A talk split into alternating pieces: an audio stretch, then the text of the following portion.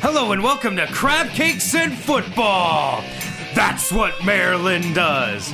I'm Travis Ware alongside my brother Eric Ware. The game tonight actually matters. Let's go! We are Marylanders. We like crab cakes. We like football. We have no business talking about football, but we like to do it anyway. and Put a microphone in front of us, see what happens. We were back last week, went through our little recap, but we're back to our normal kind of thing this week, going through each game. The game tonight actually matters for playoff implications. Obviously, every game matters, right? So you know, at least Does that's how. every game matter? Eh, well, when it comes to storylines and stuff, we got to talk about. Kind of does. Yeah? Kind of does. Right, so, right. but before we get into all that, Eric, how you doing? You getting ready for Christmas? Are you ready, or you still got more stuff to do? Uh, Ready's a strong word, but ready-ish. We're getting there. Uh, it's I don't know what it's been about this year that kind of snuck up. I feel like I think it's because Christmas is on a weekend, so it's kind of like I lost. I feel like you lose a weekend with that. I don't know. It's just weird, but I feel like it's just kind of like one day it was December first, and now it's Christmas. Yeah, yeah, I definitely agree with you. December's got gotten away from me. I was I was ready kind of like a month ago. Yeah, but now I feel like I'm behind. Yep. it's weird. Yeah. but anyway, let's get into it with the game we watched last Thursday together. And uh, I'm just gonna start this by saying I'm sorry, I was wrong. Mr. Josh McDaniels, you not a good suck. Okay, you're sitting there. I'm like, oh man, maybe he's turning the corner. Maybe he's starting to make me a believer. No, okay, I take that back. You lost to a coach that literally had never coached before and was entering for his first week. You lost that game, and then you lose to a quarterback that had less than 48 hours to prepare. You are not a head coach. Done. End of story. Uh, that's pretty scathing. So, you know, we always like to come up with little things to say about the game. I don't know, like, I know you're you're a Netflix guy. I don't know if you've ever heard of like the baking show that everybody watches, the Great American Baker Baking Show, and the Great Oh, yeah. So I got the Great American Baker Show. That's all it was, the Baker Mayfield show, right? Like, n- nothing mattered about the game. Two teams don't matter. Like, well, and that's the the thing that makes it uh, so ridiculous when you think about Josh McDaniels is like they were playing for their playoff lives in that game. I mean, it was like one Very, yeah. chance, but still, they're not. They weren't eliminated. I don't even know if they're mathematically eliminated quite yet. Not yet. But like, so that was an important game, and they lost to a team that's not playing for anything. Right. They're playing for literally nothing. And Baker Mayfield is like their at least third quarterback to play this year, like start a game this year. Right. Who- Uh, Wolford, him, Stafford. Oh yeah, Jesus Christ. And so like, and that tells you the state of their season, right? And so it's like that game, and we watched the whole game together, and it was like the Raiders were the better team in every way and lost the football game. Yeah. Because the other way, the the one way they weren't better is coaching. Yeah. It's ridiculous. They Like- should have like run up the score on them, and then how you let them drive 98 yards. Yeah. Baker a Mayfield, guy, 40. they're running three pass plays. Yeah. You know why? Because that's all he knows. Yeah. He knows those three I will plays. say Baker spreading the ball around. Skronik had seven receptions. Well- Atwell had five. But I think that's, Jefferson, that too, with the says even more. That says either a lot about Baker or just how bad the Raiders' defense is because it's like Or a little bit of had, both. He, Baker had no running game, right. right? And when uh, I can't even say his name, Skor Skronik. Skowronek, there you go. And Skowronek is your leading wide receiver, Yeah. like, like that's not normal. And so I don't know. I mean, you literally look at the team side by side. You have Skronik versus Davante Adams. Yeah. Josh Jacobs versus anybody that the Rams has thrown out Right. in the last five years. Derek Carr, Baker Mayfield, Right. with four, Baker Mayfield 48 hours to prepare Baker Right. Mayfield, Right. and then yeah, it it's sad. It, it, it really is. And, you know, I kind of like, for the Rams, like, you know, uh, people want to, like, lose the rest of the games for draft picks, right? Like, you hear fans talk about, Oh, like, yeah. oh, so it's like, what was the point of winning that game? And it's like, man, I get it, but first of all, it made really good television. Like, it was really exciting to watch. Like, and we caught, we knew, like, we're like, oh my god, this is really gonna happen. Like, he's gonna win this football game. Yeah. and sure enough, he did. Yeah, it, great television. Yeah, like absolutely. great television. Which Thursday night has not been Right. Like, let's be honest. Right. Uh, With what you're saying about like they have no reason to win this game, Baker had every reason to win. this Baker had every re- Right. absolutely. And it's one of those things where it's kind of validating for him. It's like you had the whole thing with the Browns and how that went down, and then you go to the Panthers, Well- and Panthers are a complete wreck, and they literally drop you for Sam Darnold, PJ Walker, and then it's you're like this cast off, and then you come in win your first game. Yeah, and there's something to say the about that, and I'm going to save it because it's going to be when we talked about the Browns. But the Baker Mayfield journey is a very interesting one. Yeah. and I don't think it's over. No, I don't think it's over. Um, speaking of things that are not over, the Lions playoff. Oh, the Lions playoff hopes. Huh? Yeah, playoff hopes are not over. Lions 34, Vikings 23. I got Kirk Cousins back to his old ways. So last week I talked about Kirk Cousins having bad stats, like worst of his career, but they're winning a bunch of games. This week, great stats, lost the game. Back to his old ways. Dang, that's very interesting. I didn't really come up with anything catchy on this one. I just the Lions are hot. I mean, I like they're one of the hottest teams in football right now. Yeah, I completely agree. And can I just say this? Is Dan Campbell the best trick play head coach ever? Maybe I mean, outside of had- Andy Reid, I think we have to give that title to Andy Reid. No, you had a 42 yard run on a fake punt, and then you had a nine yard pass to Penei Sewell, which Penei Sewell was I- in motion on know, that play. I know. I love that play. so loved here- it. Here's the thing about the Lions: they've won five out of their last seven. Do you know what the two losses are? Uh, Bills. Bills and Dolphins, Dolphins. and they were one possession games. Yeah, So they're not. They didn't get blown. out. And these are like those two teams are making the playoffs. yeah, And the Bills are probably going to be the one seed in the AFC, or they're there. Yeah. So it's like that. That's nothing to laugh at at all. But then also you look at the rest of their schedule, and like they have the Jets, which are the Jets. I mean, they're a solid team. You have the Panthers, which we'll get to the Panthers later when we get to their game, and then Bears, Packers. So like the Lions have a pretty good shot, especially like you think about tonight with San Francisco. If Seattle loses that game, they're essentially out. They're not mathematically, but that's a pretty bit after losing last week to Carolina, which already was shocking. yeah. It's a and you know San Francisco's not a pushover, and they're playing for. It's not like they're going to be sitting people or anything. No. They just found their quarterback, maybe. So Right. as long as he's healthy, and so it's like, I like Detroit's coming. Like watch out. I'm not. I'm not necessarily calling it, but it's it's a real possibility. They're very close, and I definitely think they're coming. And not only with Seattle kind of falling, the New York Giants are wavering a little bit too right now. Yeah, they're what Giants- three and one in their last four. Yeah, so and their schedule isn't getting easier. No, and Barkley's not getting healthier. I No. mean, so it's one of those things where you watch this year and the Lions could squeak in there. And honestly, if they do, watch out. who wants to play them? Right. Like, yeah, their defense, but their de- the thing about their defense has gotten better. Their defense is super young. That uh and rookie uh Hutchinson, he's Yeah, like Aidan Hutchinson. phenomenal. Yeah. Like absolutely Getting better and better every week. They got Exactly. DJ Chark back, which ended up being huge Dude, for them. Six so huge. receptions, 94 yards, and a touchdown in this game. Yeah. Now I like got- that pickup. Right now that they happens. got him across from St. Brown and he's healthy, and then you can have Josh Reynolds be that third option, which Right. he actually is good in. Yeah, he's good as a third option. Right, good as as a third option. Like their offense was already humming, and now that you got DJ Chark back, man, this could be. They're scary if they they, could- make the playoffs. they They, could could make win- some noise. They could win some playoff games. Oh yeah, definitely agree. On to a game that was not nearly as high scoring. Ravens 16, Steelers 14. Your Steelers keep letting So- you down. they do. Get your hopes up, then they let you down. Also, it's over, first of all. But I so my little thing for this was like ditch Mitch. And I don't necessarily mean this for the Steelers, but just like I think I'm kind of done with like the idea of him being a starter quarterback. Yeah. This is a huge game. Like you're playing the division leaders who don't have their starting quarterback. Like and I know Mitch isn't going into this game as a starter.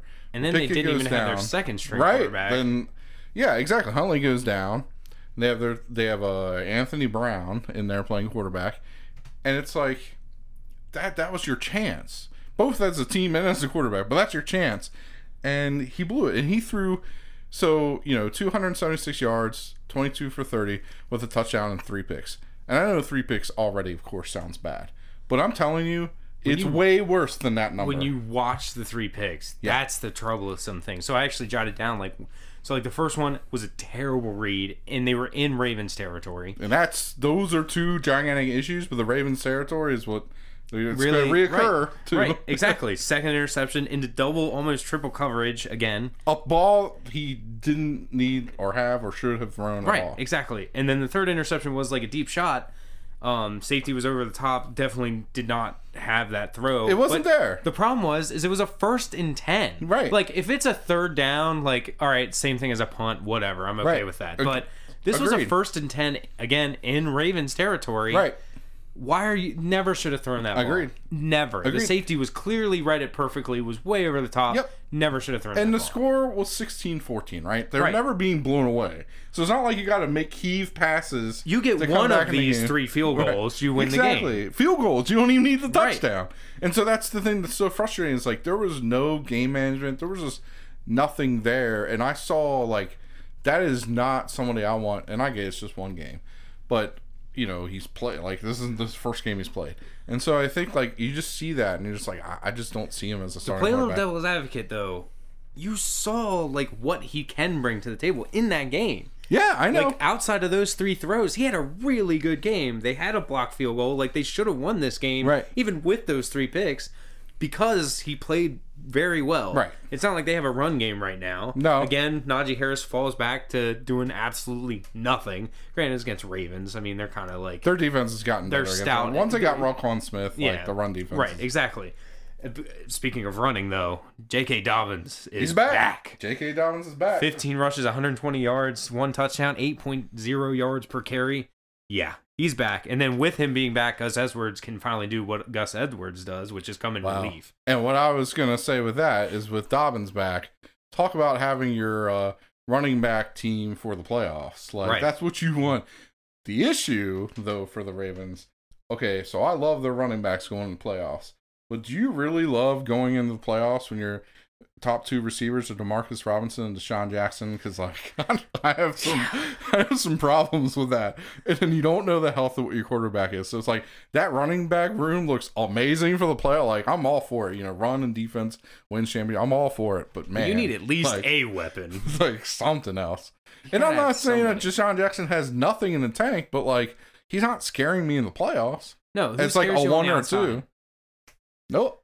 I got nothing. Right, and you think about who, especially in the AFC, who they're going to be going up with. You're going to be going Right. up against Stefon Diggs. You're going to be going up against Tyreek Hill and Right. Jaylen Waddle. You're going to be going up against Tyler Boyd, Ja'Marr Chase. Like you're going to be facing plays. these receiving cores that are like they're going to get some cheapies, some cheap touchdowns. Right. You aren't.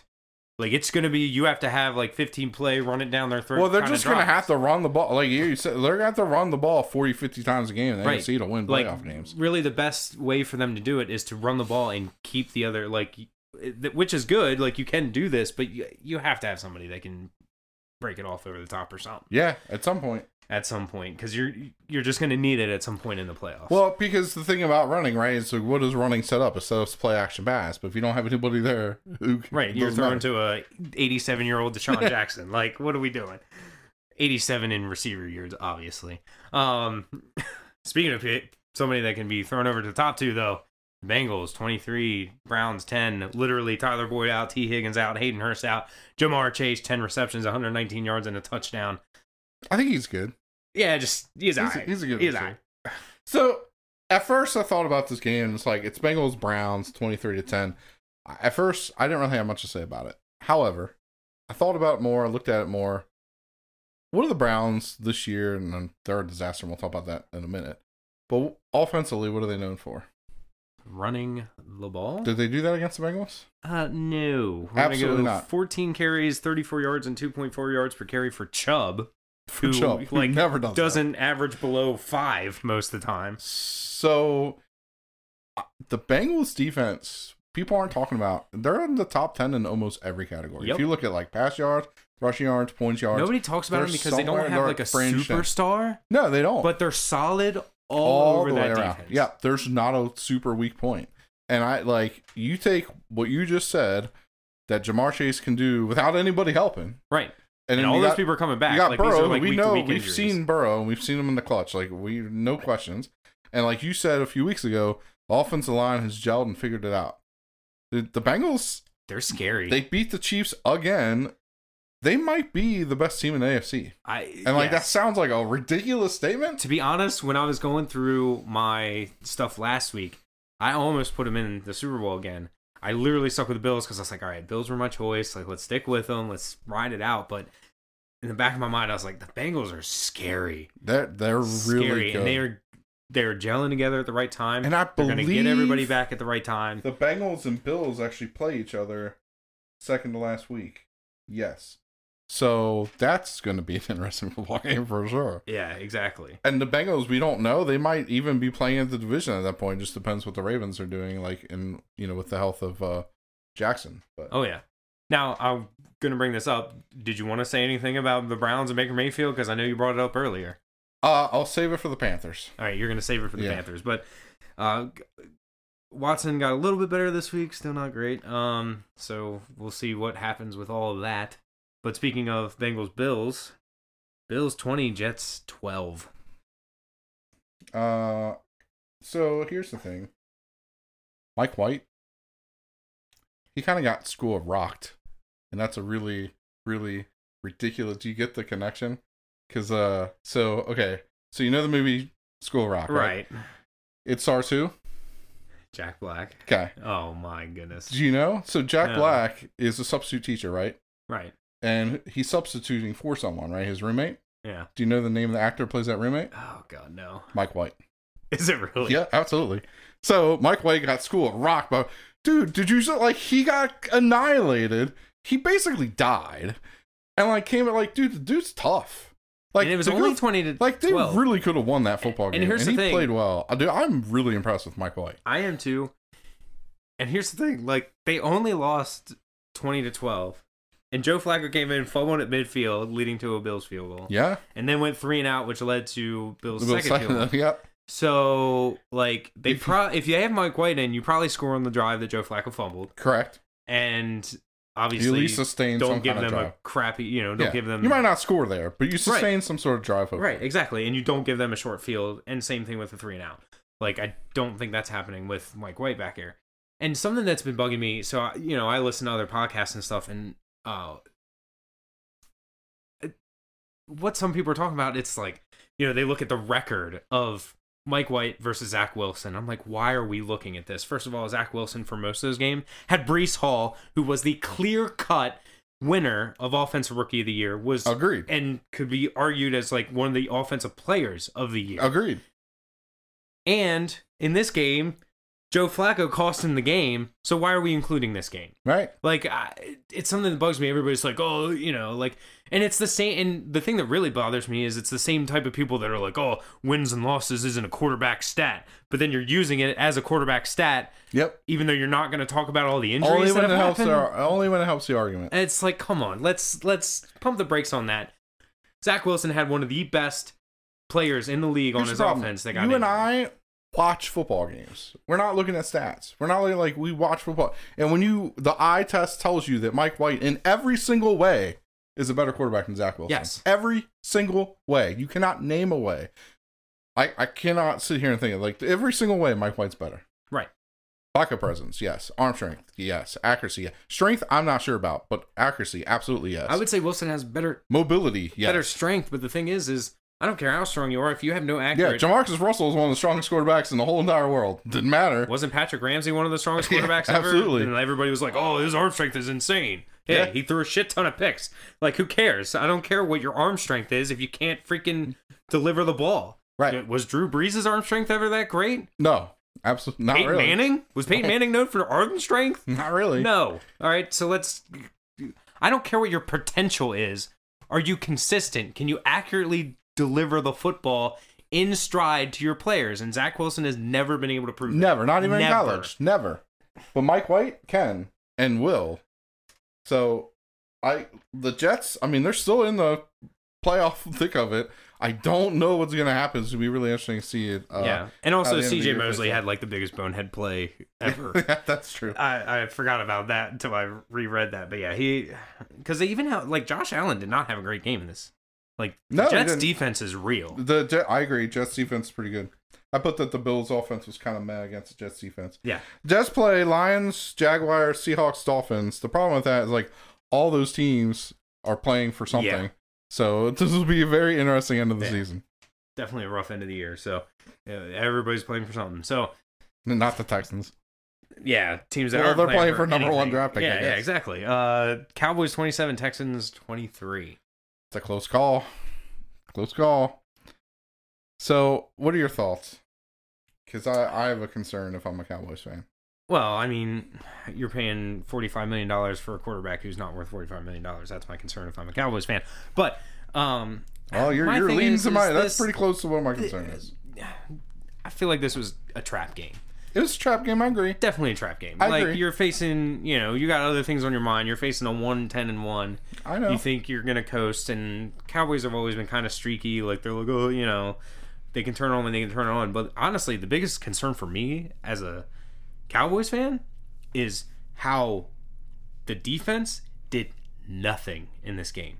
Like in the sense of Micah Parsons, no sack. Their whole team, no sacks. Right. Like you're facing And the Houston- Texans. Right.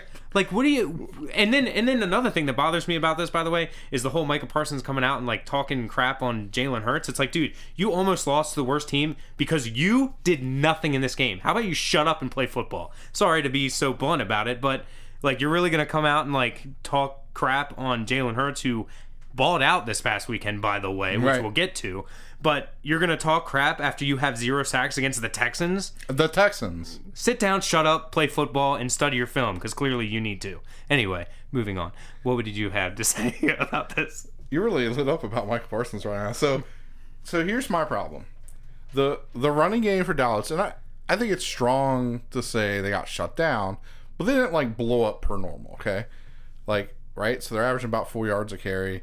You could say Just maybe they didn't. them. Maybe you could say they didn't run it enough, but whatever. It wasn't the greatest running game in the world, and I bring it up because that means the game rests on your forty-five million dollar quarterback.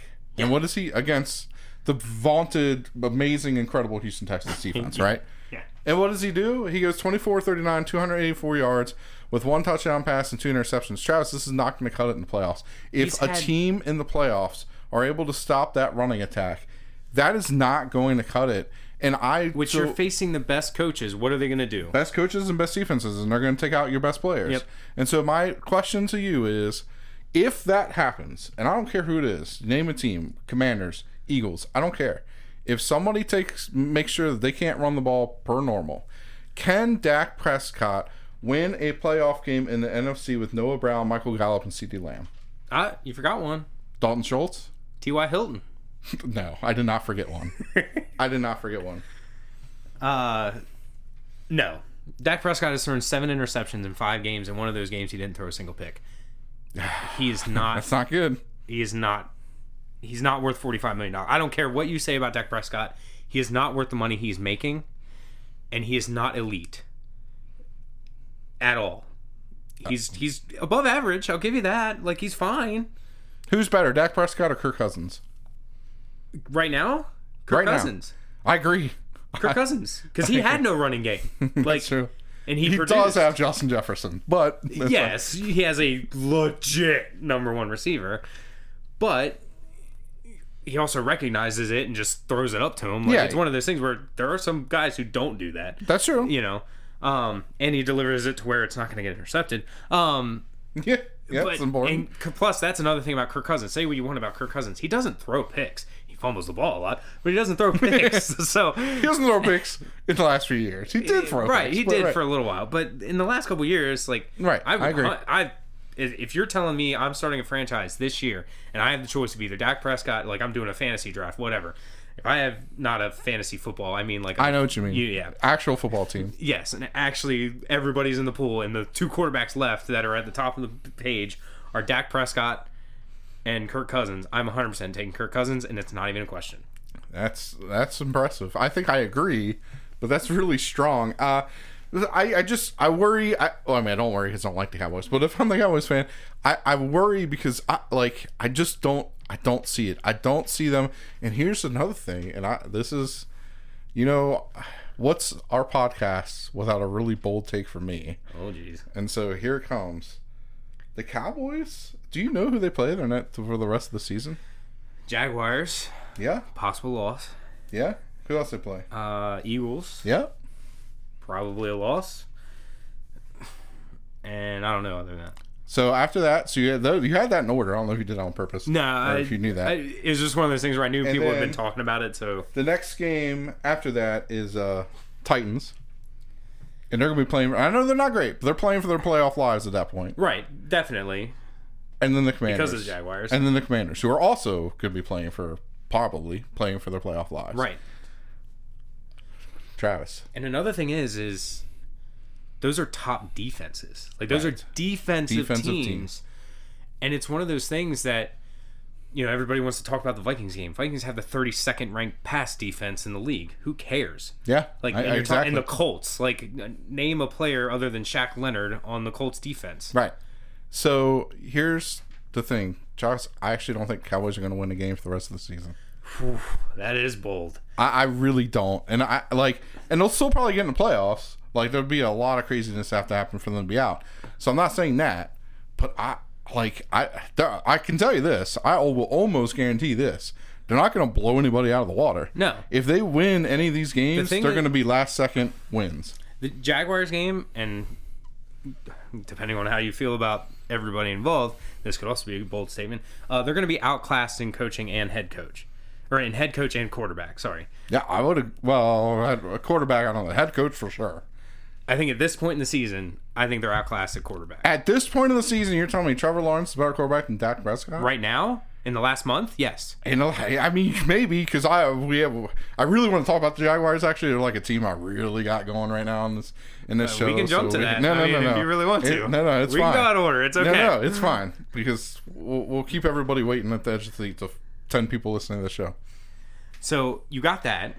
Then you just pissed off Jalen Hurts with the comments that Mike Parsons just had. Plus, you're facing arguably the, Yeah. the coach of the year material. and a, and an MVP candidate Right, the next week.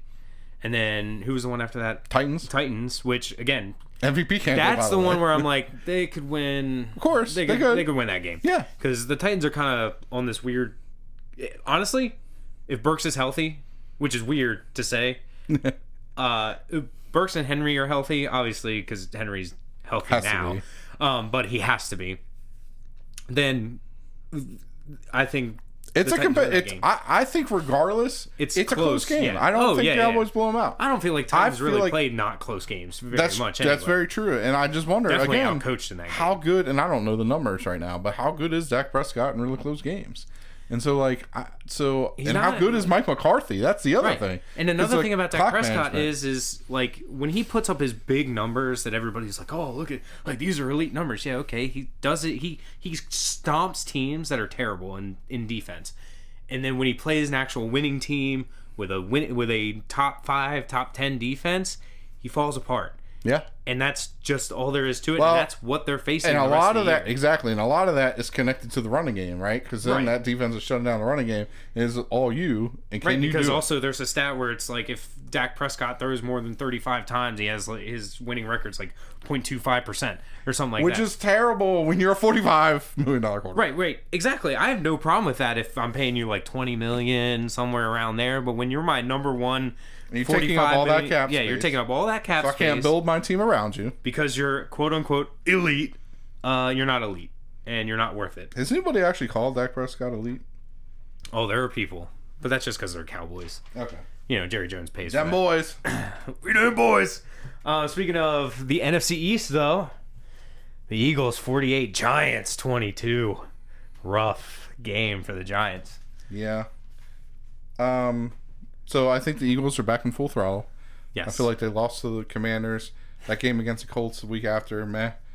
But since then, I think I feel like those two games were like the eye openers for them of being like, oh, Yeah, we I can agree. lose. Like, I agree.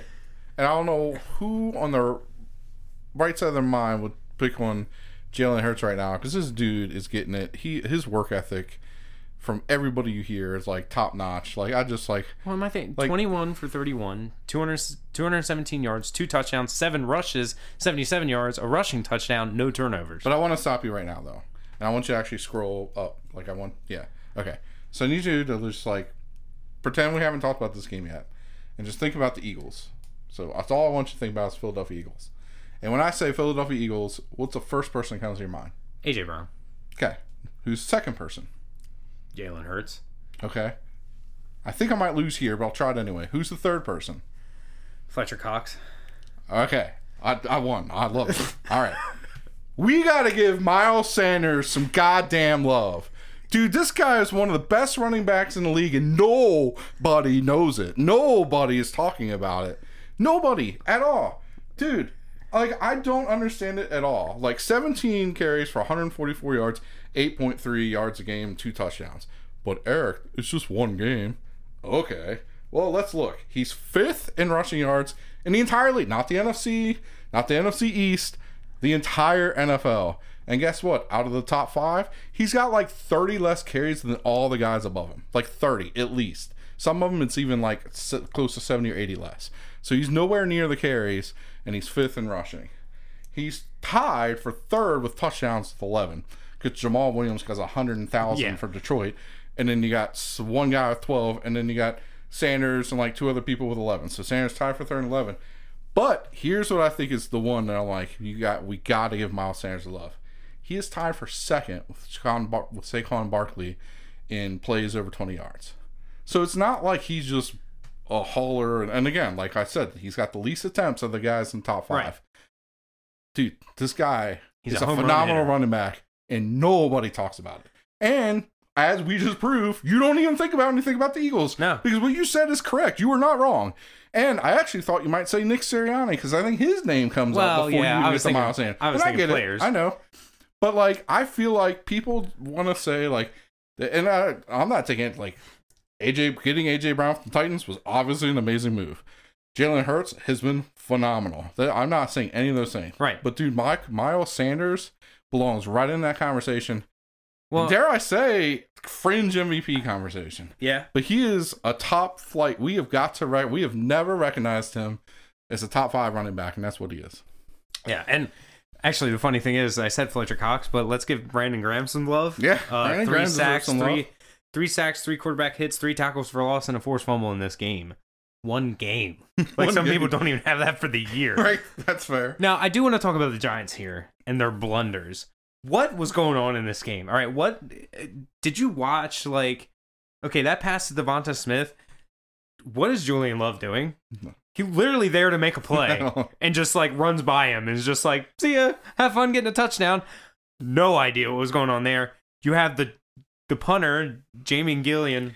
Sorry, Oh, dude. yeah, trying to kick Gonna it off bring you up. Uh, sorry to bring this up. This is I looked up your name to talk about the worst play of your entire career, so I do apologize.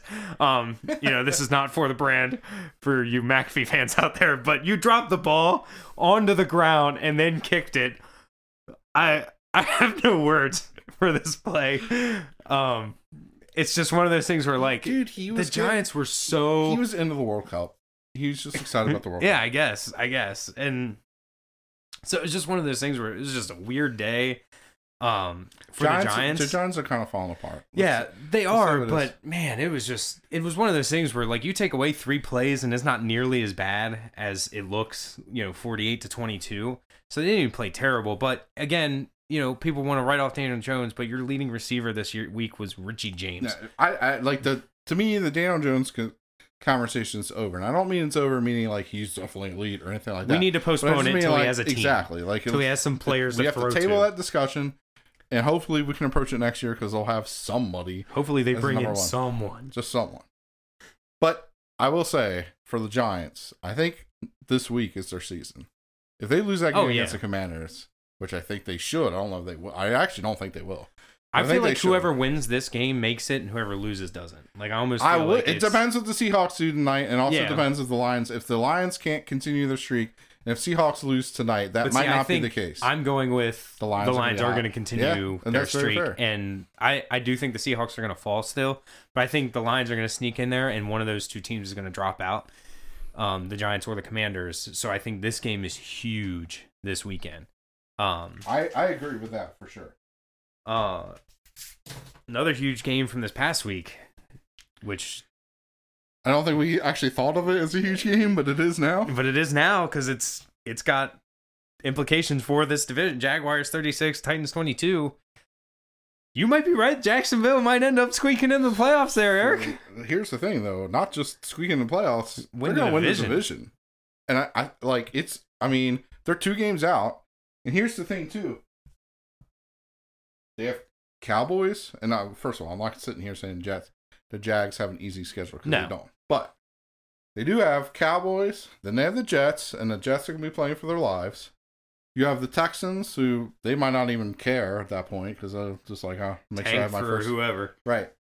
And then the Titans, which that's going to be a heck of an end. of the- Ooh, that could be for the division. That will be the there. flex to Sunday And night. that's the thing. It will be probably, and that's the thing, right? Because they already won the first matchup. yeah. So they win this and they're tied. You know, we don't know what the Titans are going to do, but if they tie their record, then they get the tiebreaker. So Right. like, this is this is extremely possible. This isn't some like, and I'm, I don't want to call it right now, but this is this is not just a fringe. Like they have a chance if a hundred thousand things happen. No, dude. Like they are like And this is what good coaching does. right. Like you have like they started out hot, they struggled a little bit in the middle of the season, but then he righted the ship. Like And speaking of riding the ship, I do want to talk about something because you were hitting on a little bit when we were getting into the Dak Prescott talk. But Trevor Lawrence. So Trevor Lawrence put up some pretty gaudy numbers. But here's Yeah. the thing. So he's 30 for 42 with 368 yards and three touchdowns. And remind me again, what was his running game like in this game? uh not good at all. Which is not a typical Jaguars game. No. So that's the thing. Like he he was the game. And dude, I said in the beginning of the year, and I know it hasn't been a great year for him, but I love the Evan Engram pickup for the Jaguars. See, and I've never liked it, but this is the first game I watched where I was like, okay, Yeah. all right. this is the Evan Engram that everybody in the world that likes Evan Engram is like, why can't you do this every day? But Right. like, there's been health. There's been some. I don't know if there's like, I don't know what it is because some days he just has the dropsies. Well, and but, also like you know, again, we still don't throwing to- know. We still don't know what Daniel Jones is. right, And plus, he had nobody outside of him, Right. even when he was in New York. right. He was the primary weapon. Right. Right. Or, or he was asked to be. And, and he's not because Zay Right. Jones, I would say, is the primary weapon. By the way, having a quietly good season. Yes. And so, like, I had him on my fantasy team for a bit. I think I might still do. But like, uh, We have Zay Jones. You have Christian Kirk. Like there are Yeah. legit, you know. so Engram's not there. the number one, Right. And I think that's really helpful. Yes. So Evan Engram, 11 receptions, 162 yards, two touchdowns, best game as a pro. Uh, it's his first 100 yard game since week 12 of the 2020 season. So, uh, big game for him. If Hopefully, he stays healthy, him. I think it might. If he stays healthy for the rest of this year in the playoffs, I'm gonna. Here's another. This is another team. Honestly, do you want to play the Jaguars in the postseason? Because I don't know that I do. Probably not. I mean, you have a Super Bowl head coach. Yeah. You have Trevor Lawrence, who's Everybody, like this is like for, what. For, say what you will about how he's played in the first two seasons, right? This is a guy that we had pegged as a generational talent. So somewhere there, there's that like thing. Now, some players it never gets unlocked. Man, I feel like it might have gotten unlocked. We don't know that yet. right. But like, but again, with with Doug Pederson, and then the, thing about teams like this and the Lions, though, you got to think about, like, yes, this is exciting. Yes, I actually would love to see them both in the playoffs. But as a fan, you have to remember, if you don't make it, it's okay. They are both on the up and up, Oh especially yeah, and young. especially right now with with the Jaguars and Trevor Lawrence, right? Because this is his second year. And So you, still you, you know you got deal. your you know you got your head coach. Right. Like, there's no debate about that. Right. And the thing, and again, back to head coaching. And you got your running back, right? Right. Like, ETN is a stud. I Yeah. mean, he's fine. yeah, exactly. Like you have great pieces to go forward. build just- your defense and your your style. Yeah, exactly. Um, and another thing about coaching is adapting during the game. And I'm not just talking about halftime adjustments. I'm talking about Which Derrick- is kind of annoying, actually. Don't wait till halftime. Right. Adjust Don't wait till fly. halftime. And here's a perfect example of that. Derrick Henry, his whole game, he had 17 carries for 121 yards, 7.1 yards per carry. In the first quarter alone, he had 11 carries for 96 yards, which means the rest of the game, he only had six carries for, uh, do math in my head, what, 25 yards? Yeah. Yeah. Not Don't great. wait till halftime to adjust. And then that's what happens when you have a Super Bowl winning coach is he knows what it takes to win. Derrick Henry was gashing him, and he's like, "Nope, we're gonna stop Derrick Henry. Ta- Tannehill's got to beat us in the air," and he didn't. Um, is really just all there is to it because he was. Yeah, Tannehill was 25 of 38, 254 yards. That's not bad. Two touchdowns, but he did have a pick and a fumble. So that's where it comes into play. So, you know, don't wait till halftime for those adjustments. I, I mean, uh, it seems like an uh, you know we always talk about division games are hard, right? Because they know each other Yes. well. So it seems real easy to be like, well, out of the Jaguars and Titans, clearly the Jaguars are the better team. Well, not not really, but like it's Titans better figure it out because like, and that's the thing when we look at that Cowboys schedule is like by the time they play the Cowboys, they might really need that game. So the Oh, Cowboys yeah. are going to get the best version of the Titans that the, the Titans can possibly give them at that point. Right, and I would say that their entire all. If you give me and obviously take talent away from like the teams, Right. blah blah blah. But if you're telling me that we're going into a must-have a game and I have to choose between Mike Vrabel or Mike McCarthy, I think I know who I'm going with. Right. And same and then, you know, uh I think we said didn't we say they play the Jaguars too? So same with like Doug Pederson versus Right, same Mike thing. McCarthy. Yeah, I'm gonna take Doug Pederson. Right, and, it and honestly, that was my big thing about like the Cowboys even making into the playoffs because everybody's like, "Oh, they're Super Bowl contender." No, they're not. And honestly, Mike McCarthy and Dak Prescott are the reasons why I will not put them in that conversation until one or both are gone. And So you don't think the is- Cowboys have any chance to be in the Super Bowl this year? No, I do not. And the reason is is because the margins get so close and Dak Prescott when the margins are close, not good. And same with Mike McCarthy. Like they're going to have another boneheaded play like they did last year in the playoffs. Oh, we got 12 seconds. Let's run the ball. like you're just going to have a dumb decision. Like you you just have to accept that as a Dallas fan. It's going to happen. And or and or Dak Prescott's going to throw two, maybe three picks and keep you out of the game. And it's showing in this season. Yes, you crush the Vikings. The Vikings are the most non like the most false uh, what are they? 11 and 3. Fake. They're yeah, fake like they're, like they're the most false gold Team, of all time, probably. that's second in freaking record. I can't even think. I'm so flustered right now. Like it, it- Yes, you crush them. They also have the 32nd ranked pass defense. I don't have them getting anywhere near the Super Bowl. Well, this that's year. right, right, right. We're not picking the Vikings. Like, no, neither you or I think the Vikings And honestly, even I don't really think game. anybody's even in that. Like nobody's really thinking that anyway, outside of us. So Yeah, everybody's like, nobody's respecting the Viking. Yeah, until you show us that we need to. until you show us that a you can defend the pass, and b Kirk Cousins can win a playoff game, like I'm not going to believe that Kirk Cousins is going to win a playoff game. Right. Period. But you look at and, and and this is where you you do you do throw away the records. And you think about who do you trust in the NFC in the playoffs? Cowboys, I don't. Vikings, I don't. Eagles, ish. Like I, even the Eagles, like I love, but how much you actually trust in the playoffs? Well, and now, I another do thing trust is- them is, more like- than the other two teams, but Plus, it's hard to get last year's Eagles playoff game out of your mind until you see another one. that's true. But then, like, but do you trust the 49ers? Because I sure do. Yeah, do you trust Kyle Shanahan? Like- right, right. And if the 49 I'm telling you right now, if the 49ers beat the Cowboys at any point in the playoffs, that game's over. You don't even have to play it. 49ers win. Yeah. And so, like, but then, like, I don't, like, I might even trust, like, Pete Carroll more than Mike McCarthy in the playoffs. I don't know if I trust Geno Smith, but I trust Pete Carroll Pete more. Carroll, oh yeah, And then like so I like and then I mean you can't base it off of playoff experience obviously, but do you trust the hot team of the Lions if they sneak in there? and even even the Commanders, like say what you want, and we've had plenty of discussions about coaching. Ron Rivera has been to a Super Bowl. Yes. Now, granted, we agree that that team was talented as all get out. Way more but- talented than the Commanders. Yeah, uh, right. Way more talented than Commanders are, but you know, you have the experience factor there of he's been there, done that. Like he's not going to overlook the fact, oh, we we made the playoffs, we're there. No, he's going to be like, no, we got more stuff to do. That's true. And I just feel like you can't really, tra- you know, and honestly, like it, they make the playoffs again. Back to the Lions, Dan Campbell will have that team roll. Like they will true. be the most hyped team. That's true. Like whether that's a good thing or a bad thing, Right. it could be too hype. Right. But like that team will be emotionally nuts in the playoffs, which is why they're this honestly scariest team. Would not be shocked if they're like sniffing the NFC Championship if they make the playoffs. That's the only. That's my biggest question is if they make the playoffs. So my thing is, I'm with you about the Cowboys. I think my concern about saying they have no chance to go to the Super Bowl the is, NFC's weak. The, yeah, I just like If they were in the AFC, they, well, first of all, I don't think they would even be in the no, they wouldn't playoffs. be in the but, playoffs. But if they were in the AFC, like you're looking at facing Sean McDermott and the Bills, Right. Andy Reid and the Chiefs, uh, Mike McDaniel and the Dolphins, which eh, we'll see what they do. But the playoffs. Bengals, but like the yeah, Bengals, the Ravens, yeah. like I wouldn't trust uh, against any. Like you got teams. Dak Prescott against Joe Burrow, like uh, Right. Joe Burrow's going to win that game, and then you got John Harbaugh with the Ravens. Like you have Yeah. all this But experience. if you and I don't even know if they're going to make the playoffs, but, or you have Dak Prescott versus the Los Angeles Justin Herberts.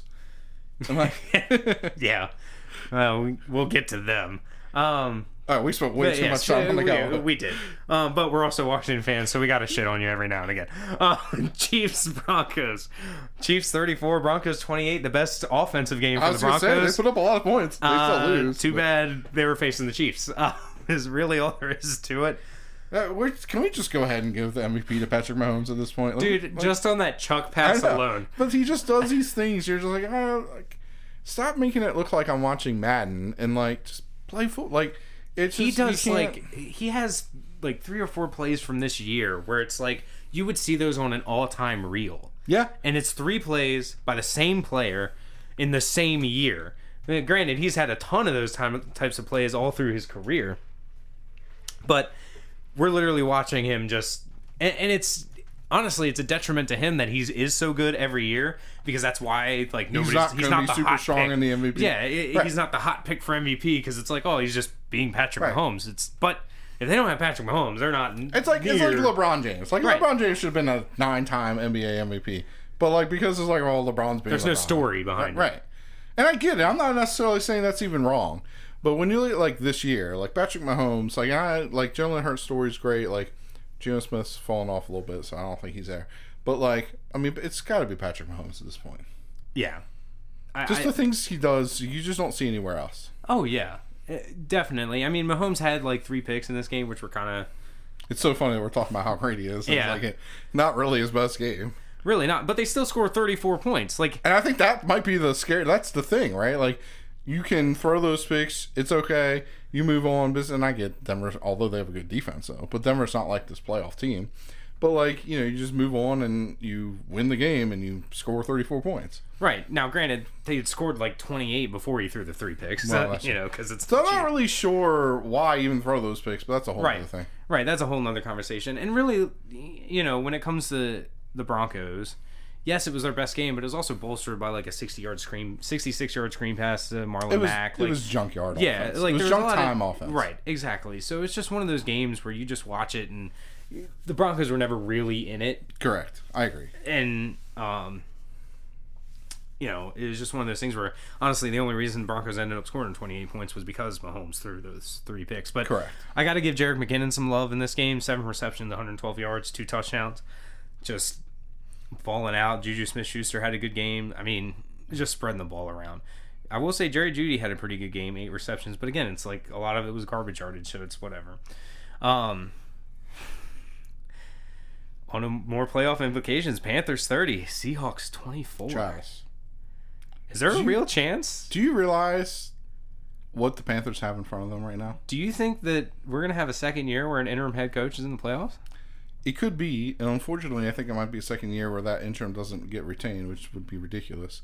But here's do you realize that by some weird, I don't even know how to explain it, the Panthers are actually in control of their own destiny? Did you know that? I did not know that. Because their last two games are actually against the Saints and the Buccaneers. They've already beat the Buccaneers. I don't think the Saints are really going to matter, but they have beaten the Saints before in case they Right. do matter. So they are actually, in, if they win all their games, because of course if they win all their games, it means they beat Tampa Bay. right. They will be in first place, and they Right, will, because they'll have they have the tiebreaker they'll over Atlanta tied. as well. Yeah. So, what? the Panthers, and I know, like you know, if the season ended right now, they wouldn't be in it. But they are in. Like if they win all the rest of the games, they're in. I did not And know that. That's here's the thing. insane. The oh, I had in my last notes at a loss. But the Buccaneers next week, I believe, play the Bengals, so they might even get another free game that they could even lose one on. So like, because I don't see any chance the Buccaneers beat the Bengals. Yeah, Bucks Bengals 425 game. Yeah, so if the Bengals win that game, that gives them even another like little like gives them some breathing room. So I can't believe we're saying this, but now we can get to the Baker thing. Okay. Because here's here's the thing about Baker Mayfield. We can give the Panthers, and I, I don't mean the organization. I really mean just Steve Wilks a pass on Baker Mayfield because Matt Rhule sucks, Right. right? And he kind of like just we'll say he just kind of ruined Baker Mayfield. And Sam Darnold. And Right. Everybody. Who's Sam Darnold, by the way, is 2 and 0 right. this year with Steve Wilks. Yeah. Something to think about. And I get like their running games. I, Oh I yeah, it's not like he's leading them to victories. He's not. in these. It's it's a running game. It's it's basically like Running what's happening. defense. It's what's happening with Taylor Heinicke, right? Like you put him in there, and suddenly defense is playing better, and running backs running getting better. So I get it. and you but- make a play here and there when it's needed, but your your stat line isn't insane. Go ahead. What I think is really important, and now that I think about what I'm going to say, maybe we should talk about when we're talking about Browns. But I think the Browns are on the verge, and sorry, Browns fans, because you've dealt with this your whole entire life, on a disaster here. I think I'm they not have. sorry. I think they have completely destroyed because they hadn't won in a while. Baker Mayfield finally gives them some wins. They bring Stefanski in, and then all of a sudden, it's Baker Mayfield's not good enough for Kevin. What? How's he not good enough for your franchise when you haven't been winning until you drafted him? And now, like, he's not good enough for your franchise. Not only did he win, he got to the playoffs and beat the Steelers in the playoffs. Yeah. And he's not good enough for your franchise. So, okay, fine. And then you make this huge deal for Deshaun Watson, and I don't want to get into the did he do I don't want to get into any of that. But and I get that he's rusty. But although that's the argument, you don't go and trade away your franchise quarterback for somebody who hasn't played football in two years. Not only that, but you gave him a fully guaranteed tra- contract. Like, there's so many things about this deal with the Deshaun Watson. And again, say what you want about like the out off the field stuff. He hadn't played in two years. Yep. You give him a full like I I hope not only like just as a football fan that this completely fails because the guaranteed contract like how it played out the ridiculous like it'll solidify that this will never happen again Right. because it literally could be the dumbest deal ever in the entirety of sports Oh, that's strong. But I, I I'll say football. I don't know if I want to say entirety of sports. because not only are you paying him a boatload of money your cap is going to be screwed for like what I'll five remind six you years as an Orioles fan of Chris Davis. But yeah but the thing is is like that's a league where you don't have a cap like Okay, uh, right. it, it's one of those things But it did hammer. Like they couldn't rebuild for about yeah, four no, seasons I- because of that. A, yes, that was bad. But not only because the thing about Davis, we do know at other least- sports in football, by the way. right? We do. The thing One, about it's called baseball. yeah, yeah. The thing about Davis though is he was already on the team. You gave up all these draft picks to go trade for this guy, pay him a exorbitant amount of money to be a huge percentage of your cap space, fully guaranteed. You have no out in this contract. no out. Yeah, That's right. It is. I'm sorry. I'm gonna say it. It is the dumbest deal in the entirety of sports. Yikes. Period. Yikes. Now, if he ends up playing, balling out, because obviously he's rusty, he's gonna like he's incrementally getting better every week. That's going to happen. You weren't, you weren't. What his salary cap for this year is one million. Right. You guys knew this year was not the year that you're paying him for. Of course. Like, get him back on track. You know, from a football standpoint, again, whatever about the outside, but from a football standpoint, you want to put him in. You want to get him back on track. Get it, shake the dust off, shake the rust off. Remember what it's like to like, hey, there is a football shape there, buddy. um, so you know, get him back to playing shape by the end of the year, and then next year is the year where you really go for it. But I, I still, But here's the thing, though. still. You say that about next year. To me, that puts a lot of pressure on the next year, though, because I, yeah, I'm going to tell you right now, if you don't have a winning record, you got to fire your coach. Like, and I don't even know if he's the problem. He's But, not. Like you, you like, and your GM's the problem. Is Well, really what it is. And, and we don't know. Like maybe the coach was like, "Hey, I really want Deshaun Watson." Maybe he didn't want it. I have no May- idea. yeah. We don't know anything. Maybe he's like, "Dude, I can't stand Baker Mayfield." Maybe he really like. I have no clue. We don't know. Now, from what I heard, the can't stand Baker Mayfield part, I think that is true as far as Kevin Stefanski. Now, as far as like his involvement and how aggressively they went after Deshaun Watson, have no idea. Right. But then, what does that say about Stefanski? He didn't like Baker Mayfield, a guy who learns a playbook in 30 hours and leads a team to victory. Yeah. Like I and, and I like, and so I bring this all up because I don't want to count really anything that happened in Carolina because Matt Rhule is an Adam Gase sized disaster. He's an Urban Meyer sized disaster. Yeah. Like it. So I don't care about He anything just that lasted happens. longer. Yeah, exactly, which makes him more of a disaster. Yeah. So I don't care about anything that he did in Carolina. But if we're just comparing the one game, I get it, it's one game. The one game with the Rams, like, I mean, first of all, I don't think anybody's gonna be shocked by like Sean McVay is a better head coach than Kevin Stefanski. But like Sean McVay is a better head coach than a lot of people. Yeah. But like I just I, I just I think the Browns really messed up here. And I don't know if it's even the Watson deal itself that that they messed up on, which maybe we'll see what next year brings. But I just, just, never even let go of Baker Mayfield to begin with. Work Now- with him, like uh, Agreed. But there is something to say about like all the toxicity that Baker can bring and all the unwanted attention because of Like, his much- responses, blah blah blah. And then like okay, the, whole, the response the- yes. The whole like OBJ calling him out and nobody coming to bat for Right, Baker, right. like that says a lot about what the rest of the team says. Yeah, if who's nobody's OBJ playing with this year though? right, Who's, yeah, who's hurrying up to sign him? And I'm not. Yeah, Who says he's the greatest teammate ever? right.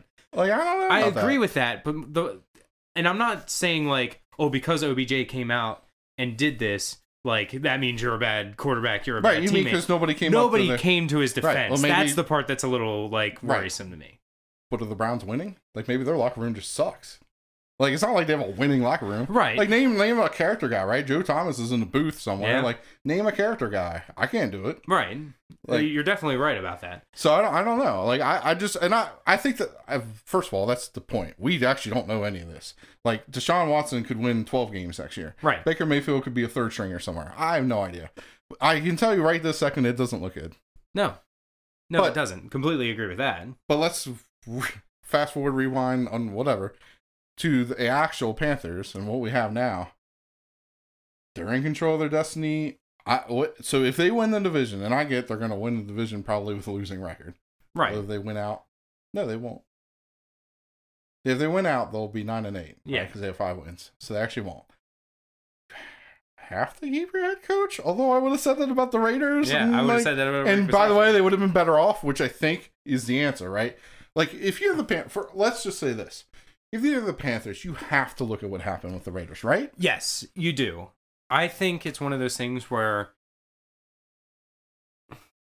and it's so tough. It's it's really the toughest thing because do you take the cuz you're going to have to take a risk if you wanted to go for this. So it really just depends on what David Tepper wants to do, the owner of the Panthers. Right. Do you want to take a risk and go after like, you know, you prove that you have a winning team. They your roster is pretty good at the end of the year with Steve Wilks as your head coach. Do you try to go after like a Sean Payton, which would obviously be an upgrade? Like I don't think that would be a question. But in order to do that, you probably have to say goodbye to Steve Wilks. Like you Right. can't keep him around and be like, "Oh, we're sniffing around this and that and we might Of keep course. you on as head coach, but we're going to look at other options first.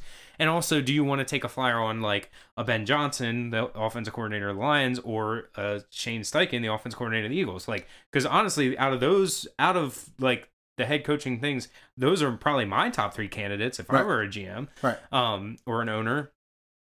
But in order to take a flyer on one of these guys, first of all, you got to figure out if they want to be there because Carolina Panthers have kind of in the last couple years, which honestly, without Rivera, they've kind of like their characters kind of gone down and they're kind of becoming a little bit of a toxic franchise where it's like, oh, we get you out if we don't, you know, Yeah, agreed. uh, don't like you. And, you know, obviously they kept Matt Rhule for a while, but they were getting rid of OCs. They were getting rid of quarterbacks, cycling through what? They've had like four or five different quarterbacks in like two years. So, as a head coach, would you want to go there?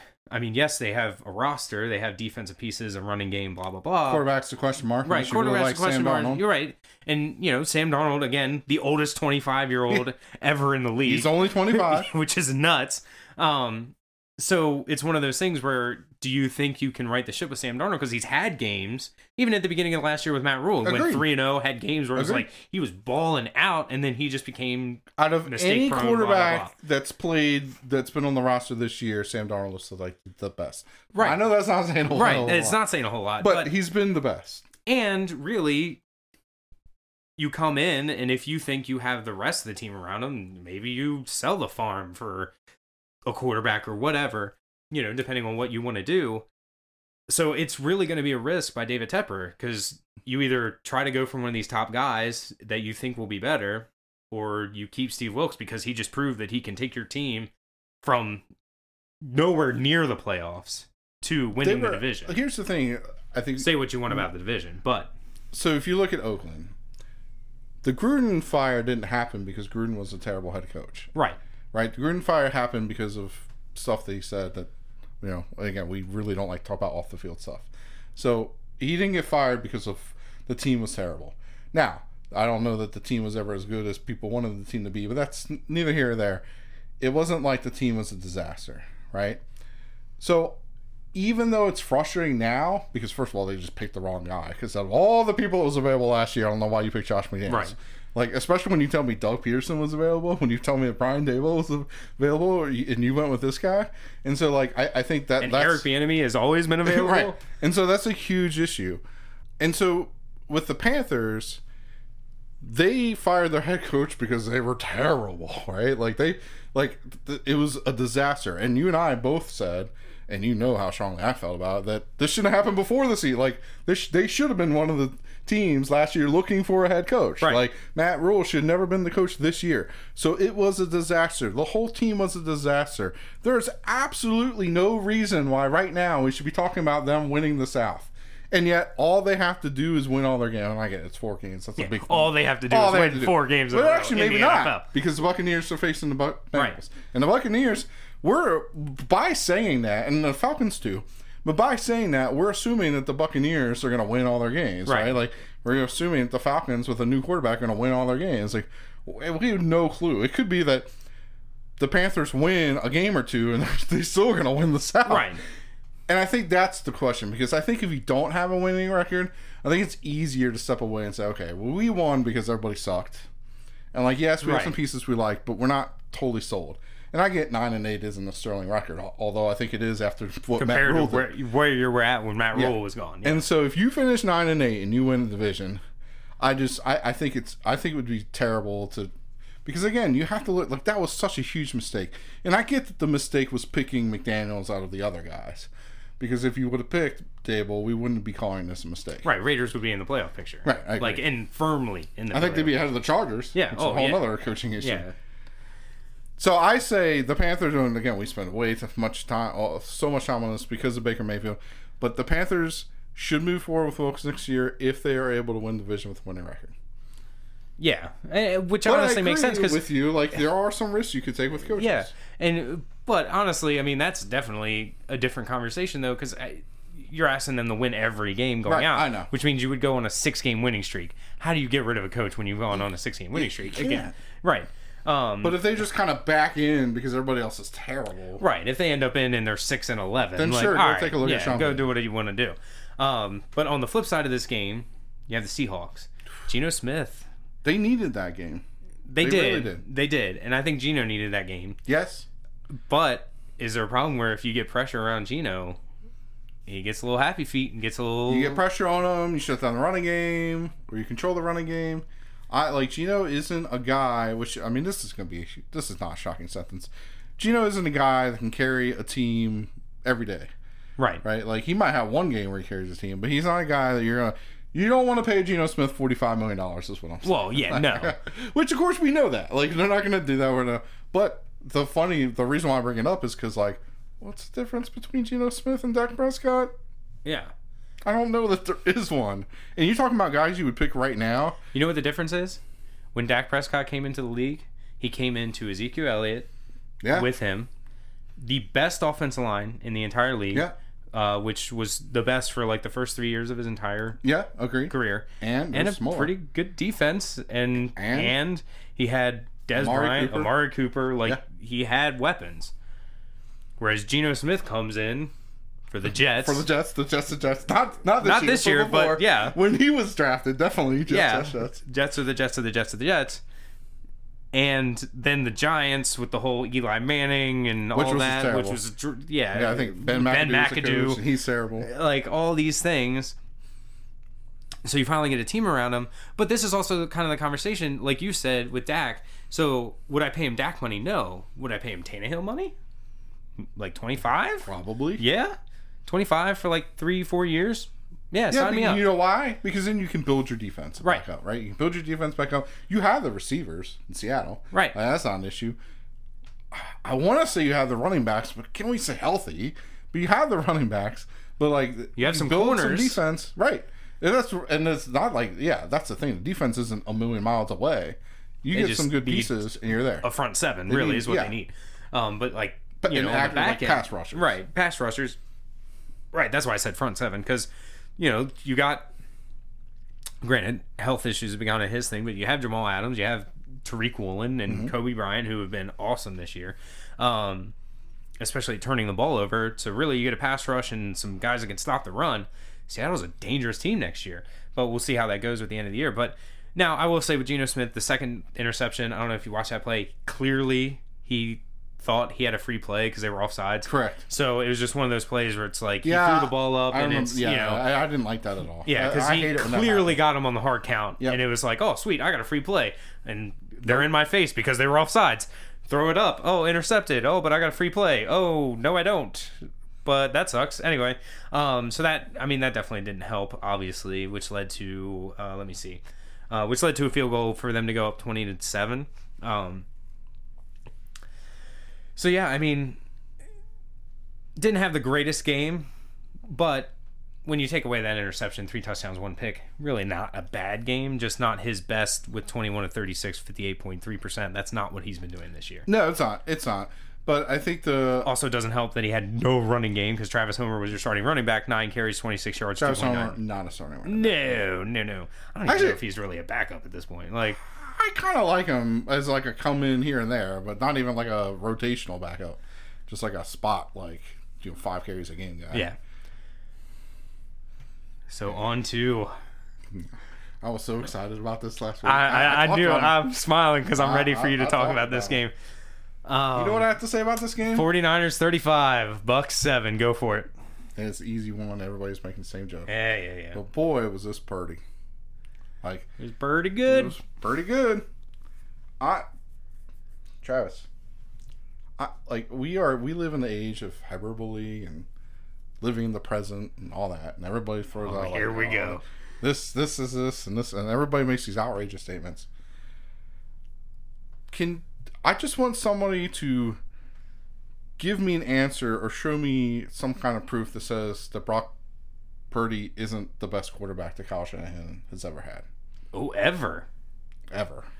And I'm counting Matt Ryan into that discussion. Ooh. I like just in terms like I like and again step step away and I thought that the stats are bad, but step away from the stat. Like I don't care about stats. I don't care about any.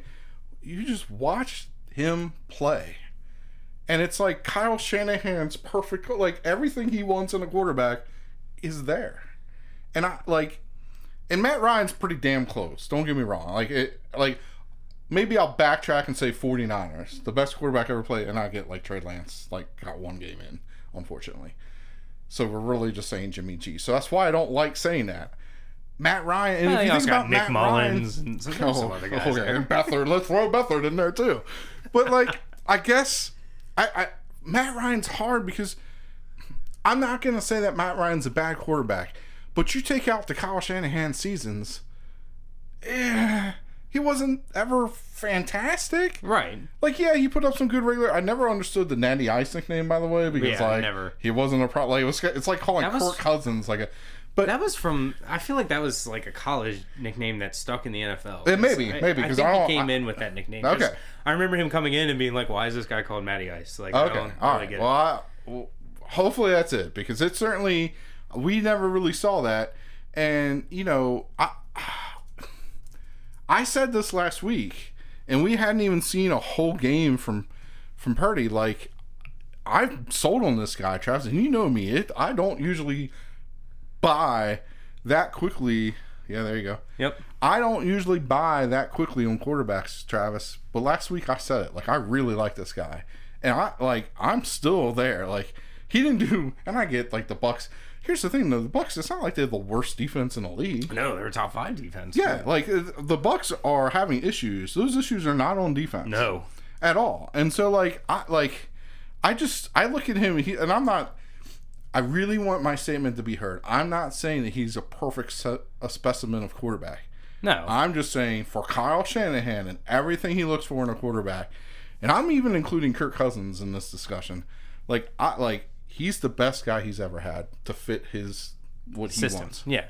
And I think the play that sticks out to me is when he rolled out and Yeah, a guy's right in his face. I already- and yeah. he just like it's not great athleticism, but it's probably the best outside of like RG3 Trey Lance, but then you don't have the consistency, blah blah blah. Right. Or whatever.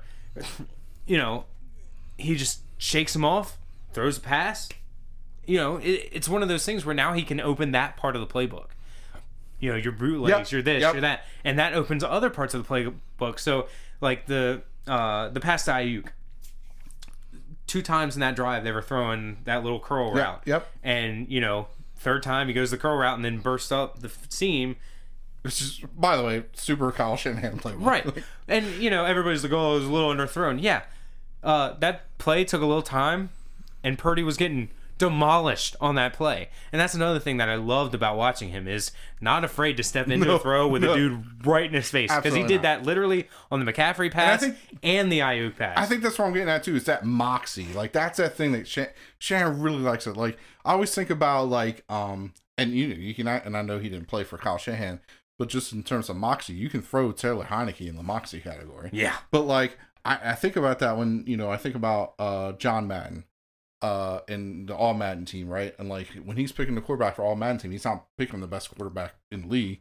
Who's that like gritty tough guy? Like who's that guys could like not? And I always thought like Taylor Heinicke is Who's your one of those guy? guys, right? Who's the guy you want leading you in the trenches Yeah. of like, let's go get dirty, let's go. Point.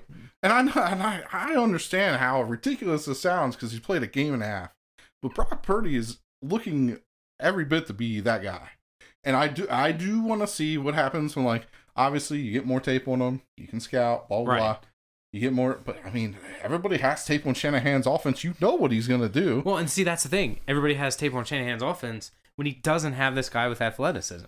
And the thing about him is not only does he have athleticism, his pocket awareness. I, I that's the thing. Like, and and even uh, Trent, I think it was Trent Williams was saying that like it's like this dude's been playing for 15 years. He's telling people in the huddle to shut the hell up because they were like Right. interrupting the play or whatever. And he's like, you should like I need your focus. Like, shut up. And like not in a mean way, but just like I need you like. And, and it's just it's like, time to we got to like, we got to go to who work. is this guy? What is Right. he coming in like whipping our butts? Like we like, and that's the thing. Like that and the pocket presence and like, and again, it goes with that word moxie. And like I, I, I love this guy. Like I, I'm like I and I, by the way, talk about a team you don't want to play in the playoffs. No. if the playoffs happen right now, the Commanders would face the 49ers, and I don't give Commanders a chance in the goddamn. oh universe. no! Uh, Quite No. frankly, I don't know if I would if Jimmy G was playing, but certainly if Brock Purdy's playing, absolutely not. In a million gazillion years, am I going to give the Commanders a chance in that game?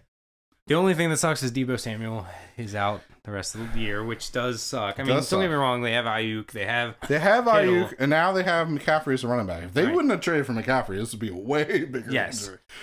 but It's also still a problem.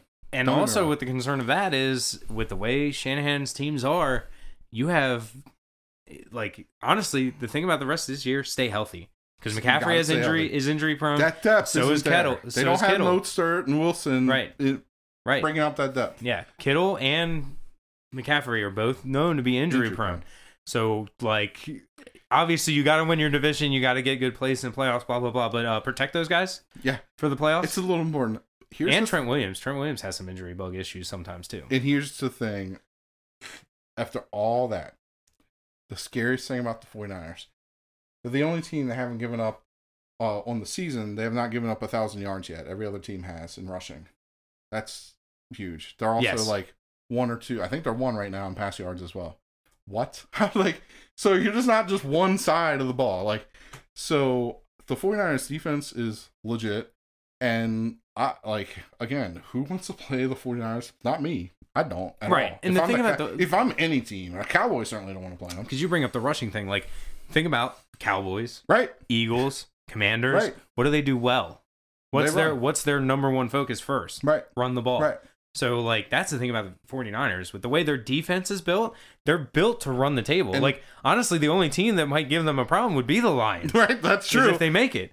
And That that'd be a hell of a game. I'm I- ready for that one. Yeah, Let's like, do it. Like that might be a game where we have to find out whether Purdy can, you know, right. Go. go from pretty good to pretty amazing. You know what I'm saying? So, but it's just one of those things where, like, you know, obviously we'd have to see them in a shootout because obviously, yeah, granted they scored 35 points, but pff, They didn't have to keep up with anything. right, they didn't have to keep up There with was no anything. pressure there. Had some short fields, you know, defense was on the field a lot um, that they were playing. So, a lot of things with that, but it, I'm kind of with you. They're kind of built to face to beat these teams in the NFC, and I think they're built perfectly for it. Now, I think they'll probably lose against whoever they play in the AFC because they're just built totally different. Right. But yeah, I don't know. It's tough to pick who beats them in the NFC. I do like the thought of the Lions if they get in there, but like Right. outside of that, it's gonna be tough. I'm I- really drinking the Lions Kool Aid. I And ain't I gonna know. lie. I don't but think they have to I make mean, it. Minnesota's not beating them. Right. Right. That's the thing. Is like I have no like nobody in the NFC's really like do we, do we count Kevin O'Connell as the Jimmy or not Jimmy for Jesus? Kevin O'Connell and the Kyle Shanahan coaching tree. I mean, that's technically true-ish. Ish. I don't know Yeah, if it's I- really, but I don't. I would have to see. I don't know how many times. I guess I, did they play? I don't think they played each other this year. But like, cause you, I bring it up because you know Kyle Shanahan beats the living hell out of. Him. Oh yeah, exactly. So I don't yeah. even know if that's a discussion at this point. Right. So and then uh so you got and I'm like blanking on like the last team. In the playoffs, Yeah, yeah, yeah. Giants, Giants. Commanders? Yeah, no, yeah. Cowboys, Seahawks, 49ers. Yeah, I guess we hit on everybody, but yeah, I don't nobody scares me when it comes to like Falcons, maybe. By the way, like the Eagles teams that are obviously complete. Like they have a great defense, they have a good pass game and rush game. So like that would be a good. That's a competitive game. That would be a that- really But good it's not game. something where you're just like no team has like you can't say either team has no chance in it. Right. And honestly, like other than that though, I feel like the 49ers are built to crush any of the other teams. And I, like I don't even think they're going to be games at this I, point. I agree. So, Commanders not a game. Vikings not a game. Cowboys not a game. Yeah. Like whoever comes out of the South, not a game.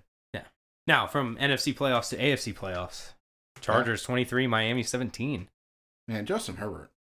I mean, there's no he like ha- like he has no. You know, Justin Herbert is essentially, unfortunately, probably going to go down to be like the Dan Marino of his generation, right? Just like in terms of just like throwing entire teams on him, like and like I mean, he's got like. Now I will say, Dan Marino for most of his career did actually have Don Shula, who was a pretty Right. a good head coach. You can make the argument maybe the game had passed him up, but still pretty well respected head coach.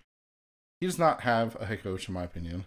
That defense, everybody's like, oh, it's like a top ten. Okay, cool. It should be like a top two defense. Right, I was gonna but- say. Okay, and so like you have the whatever situation they have going on with the receivers because this is the first game in like sixteen thousand years that both Keenan Allen and Right. And Mike Williams. Mike. Williams. Yeah. which is great. Like honestly, get give me that team, and that's a team I don't want to play in the playoffs. By the way, if you have those two guys at 100 percent and Justin Herbert, but I just I, I bring it up because like Miami and we got to talk about Tua because Yep. it's like Two weeks the in a row. defenses are figuring out like if you can play decently tight coverage on the guys, he can't make those tight window throws, and that's going to be a huge problem because there's a lot of teams, Bengals, Bills, Ravens, that can play that kind of defense Yeah. and Chiefs are getting there ish, but the other teams can play that kind of defense in the AFC. So I like, you know me, beginning of the year, I picked Miami to win the division.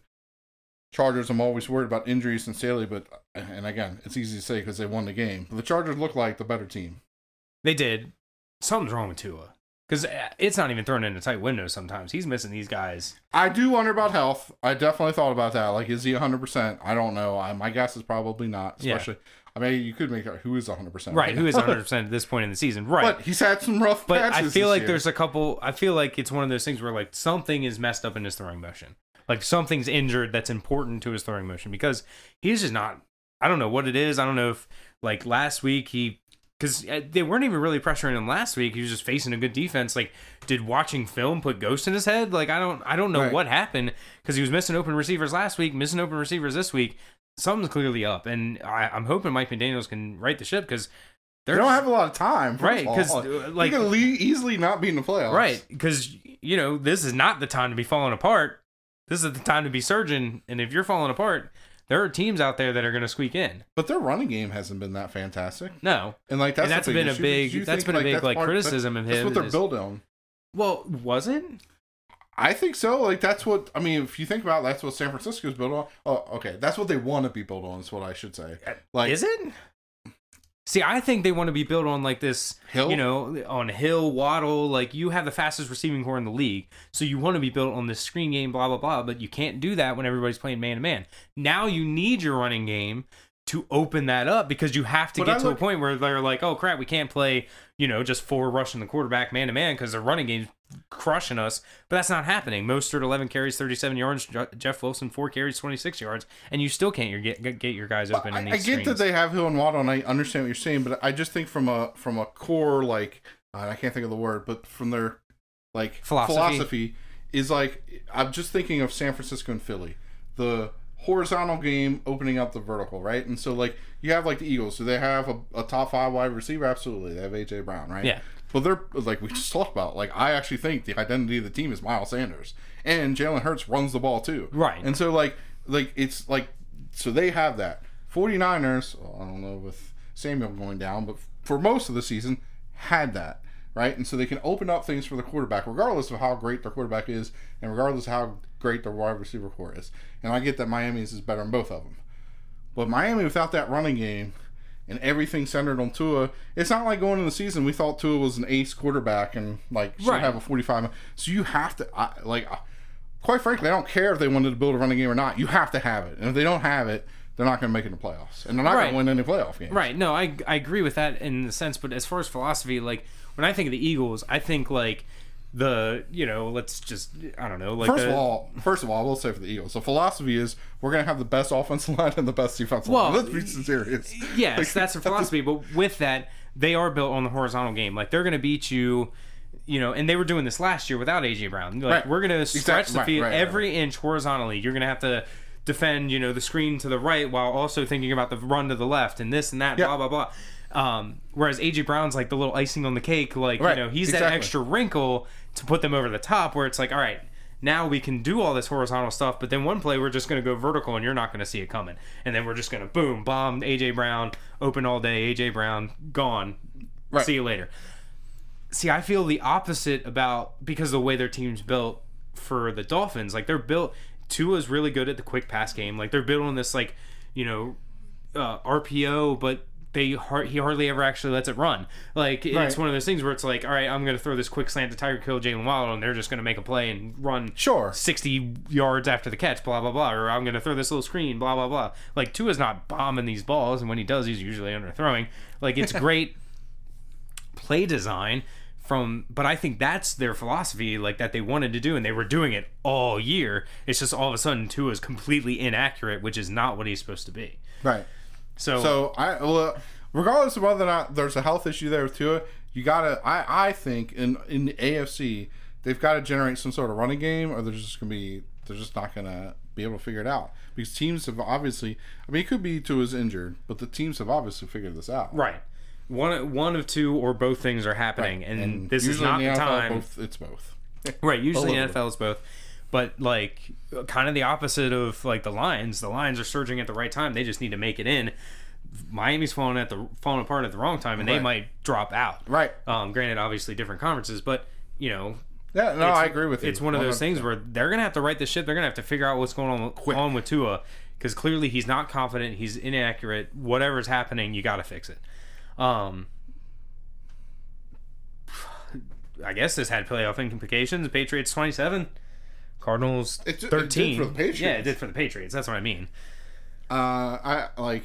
Do you have much to say about this game? no? I like. I watched. Zappe's still better than Jones and should be in there. Yes. because we were talking, we were texting about it all first half. Mac Jones yes, looked terrible. yes, Patriots won twenty-seven to thirteen, Against but that Colt was McCoy. uh, a against Colt McCoy. One of those touchdowns was a defensive touchdown. Yeah. Um, like, yeah, DeAndre Hopkins fumbled, recovered by Raekwon McMillan, taken in for a touchdown to put it up twenty to I know thirteen. you have the hold on. McCoy intercepted, uh, hit as he threw. Marcus Jones intercepted at New England 40 yard line. Um, New England has the best drive of their night and answers with a TD in that one. And that's how they went up two. But anyway, go ahead. What? Budda were you saying? Baker. What the hell? Right. And I don't mean that play. I mean this whole season. yeah, What? kind of the whole season. He- but and, man, and that maybe that's a coaching thing. I don't know, but like he is. Not, I he was one of my favorite players in the league, and this year it's just like is he like non-existent. non-existent? And and really, that play is like that first big pass play to Hunter Henry. Like Hunter Henry had a great game, but I think it was more poor defense than great Right. game because he was wide open on the second play. Um, like literally nobody within like ten yards of him. Like I don't Right. care what zone play you're playing. Something's there's wrong. no reason for that. Um, but this play, Budda Baker's there to make the play, and just I don't know what he did. Again, it was kind of similar to the play we talked about earlier with the Giants. Like He what went to make a do- play and he did not Like make it. you went to make a play. Now in this one, I I think it was one of those things where he played the ball when he should have played the receiver. I correct- Like completely he he was he was on time to play the receiver. He was late to play the ball. Correct. Like you have to be a step early to play on the ball, and he was not there, and he made the wrong choice.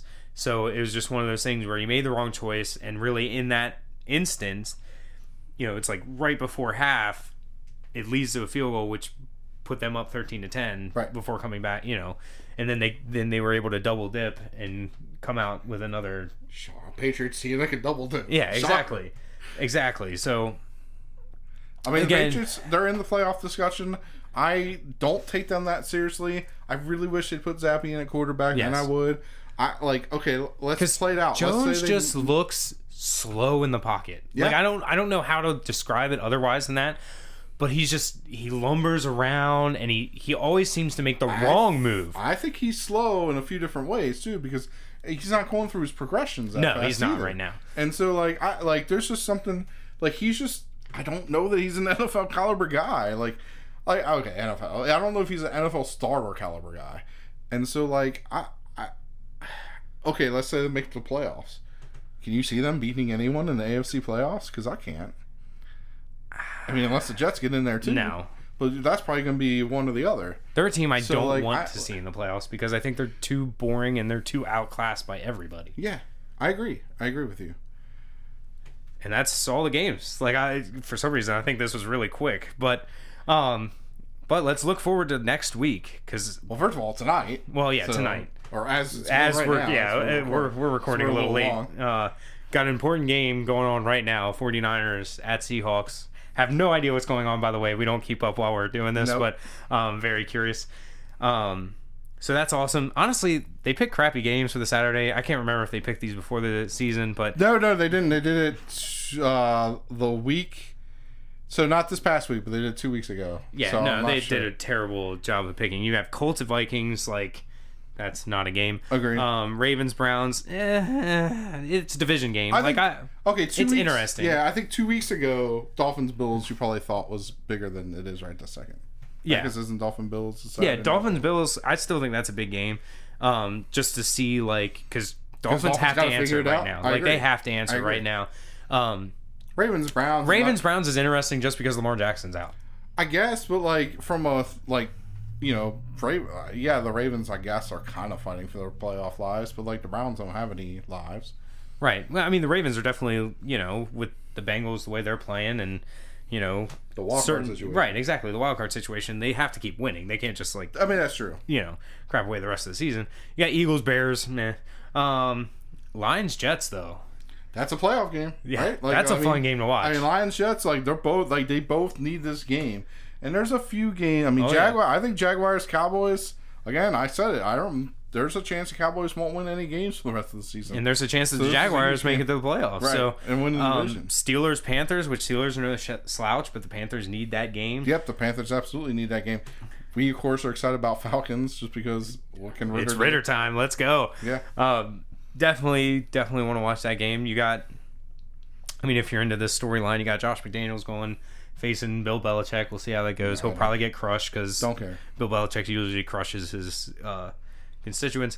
Um, and then what else we got? Titans Chargers is a big one. Ti- Titans Chargers is a pretty big game. I think that one. I mean, I, I because of the Jaguars, they're both fighting for their playoff Yeah, like lives. too. Titan- Obviously, they the both Chargers need this are, game. but Yeah. like the Titans really need this game. The Titans kind of have to get back on track, and they have to do it now. Like, and then of course Sunday night you got the Giants Commanders, and like we talked about earlier, whoever That's wins that game is I think in, and the whoever loses has got an uphill battle. Here's the thing: I don't know.